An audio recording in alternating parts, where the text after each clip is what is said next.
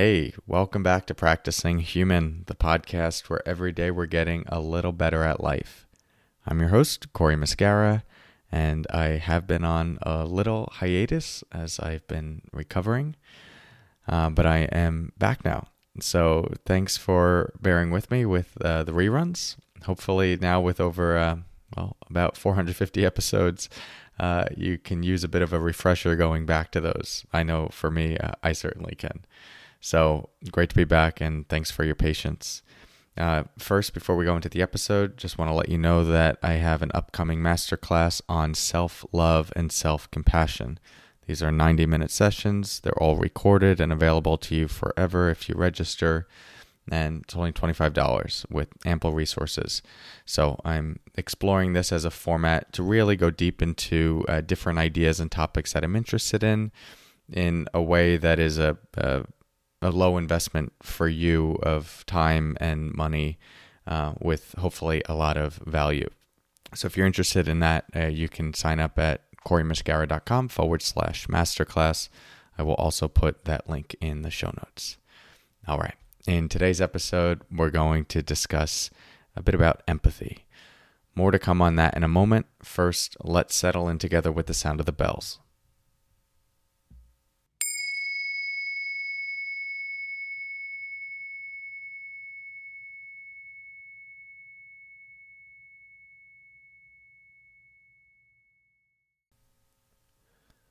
Okay. So I want to talk a bit about casting judgment. As human beings, this tends to be something we really enjoy doing, looking at others and uh, offering our thoughts, often our judgmental thoughts about what others are doing, how we feel about that, why it's wrong. Of course, there's always room and examples of praise happening and lifting other people up and what we might call positive gossip, but there is a lot of why'd that person do that or what's wrong with this person or if I were in their shoes, I would do it differently. So a lot of that has to do uh, with some evolutionary wiring. We are uh, part of the reason we have evolved as a species and so effectively is because we know how to work together. And one of the things that has kept us together over the years is uh, fitting into the tribe.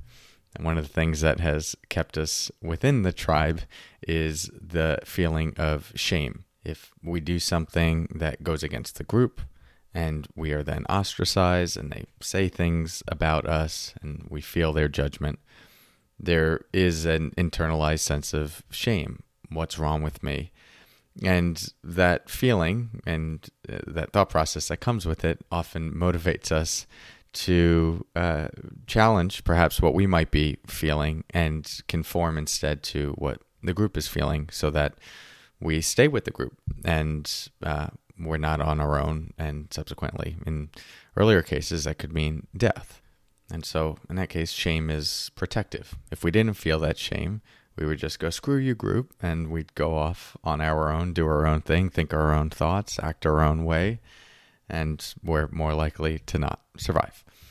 And so uh, that is an example of how uh, other people's judgments can cause us to conform. Um, but this tendency to also cast judgment uh, has to do with making sure that there's not someone uh, polluting the cohesion of the group is not potentially damaging that. And so if we see someone doing something off or wrong or different, again, when it comes to like off or wrong, a lot of that's our own perception of what is off or wrong. The mind, the evolved brain, the animal evolved brain is very quick to go, that person is bad, that person is an other, they're not one of us and we need to make them wrong. By making them wrong, we push them away. By pushing that person away, if they want to be part of the group, they feel shame and then they say, no, no, no, I was this or that, come back in. So you can see this, how this could operate a hundred thousand years ago uh, as a protective mechanism in the wild, more of wild. Uh, but you could also see how this operates in the workplace culture. Uh, so these dynamics are still very much prevalent. And I wanted to give some of that background just to understand maybe why we get caught up in judgment and also why judgment can hurt so much. And to normalize that this is uh, this is just part of our wiring. So if you've been on the receiving end and it's really hurt, that's why. And if you've been quick to get caught up into judgment, even if maybe you've taken a meditation class, that's also why. So let's just talk about that because just because something has happened to us or just because we've evolved in a certain way doesn't mean that that needs to de- determine our present moment behavior and also doesn't mean that it's still useful for how to function in uh, our world. I think part of what has come from having uh, a more safe society uh, for more people. Obviously, lots of work to do with it, to, to do still in relationship to this around the world. But to not have the same threats of not belonging to a tribe, looking for food, looking for protection, safety, uh, does allow us the opportunity to stand in our our own unique truth um, and respect our own sovereignty and another person's sovereignty and relate more uh, from that perspective rather than maybe more of the manipulative perspectives of this is right and if you want to be part of the group you have to think this way. And so i, I use all of that to slightly transition uh, into just talking about empathy um, from more of the lens of how we can understand what it might be to be uh, another human and the reality is is that all we actually know about what it means to live the human experience is what we've directly experienced. All we know about what it means to live the human experience is what we've directly experienced. Even our greatest empathy for another person, your child, your spouse, a friend that you've known for a long time, even your greatest empathy can't truly know what it's like to walk in the shoes of another person. Everything they've been through, what the felt sense of them are, what they're going through that day, the thoughts that they experience, how those thoughts trigger certain emotions, what those emotions feel like for that person, what that person's capacity is to hold those emotions based on trauma that they've been through, based on genetic predisposition. I mean, there's just so many variables that go into the uniqueness of each person and how each person interacts with the input of their day, all of the, the stimuli that we're all taking in. And so, a, a simple uh, offering here, a simple encouragement is before casting judgment on another person, just imagine how difficult it would be for another person to know what it's like to be you and why you make the decisions you do and why you act the way you do. I mean, think about a, complicated decision you've had to make recently.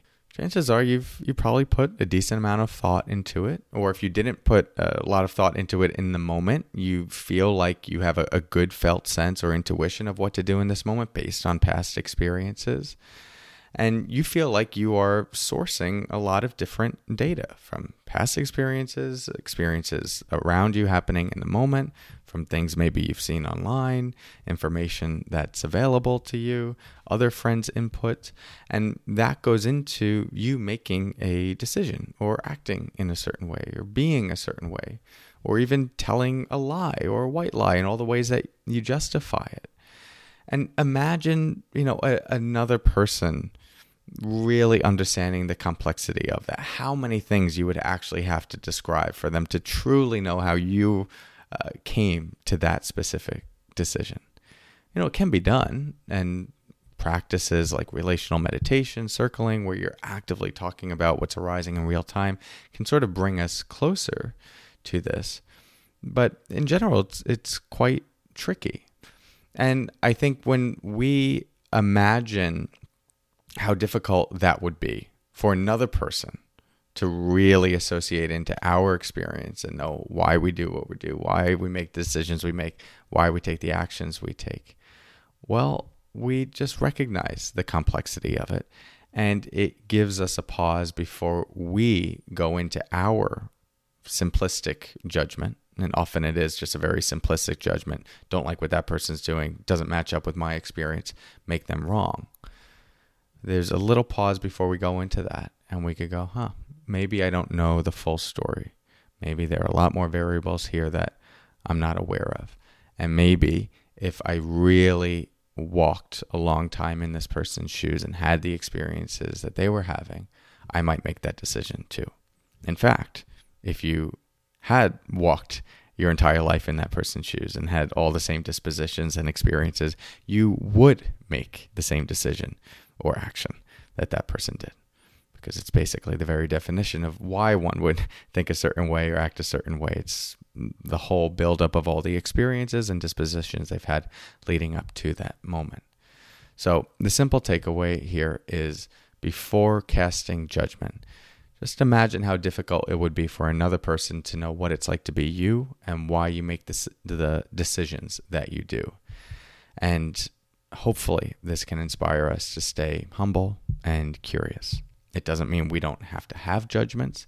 It doesn't mean we don't put up boundaries. It doesn't mean we don't still assess what's going on and say, hmm, I, I don't think that's right, and I'm going to uh, put my hand up to that.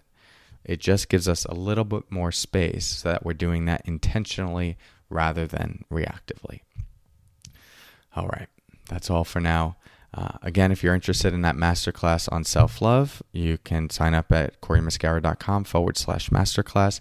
And if you're interested in the online retreat, September 10th through 12th, where we'll be exploring how to uncover your inner compass, the guiding force within you that can be used to make decisions in your life that are in deep alignment with who you are on the deepest level. That you can find at corymuscara.com forward slash retreat. All right, everyone. Have a great day. It's good to be back. Thank you for your practice and talk to you soon. Until then, take care.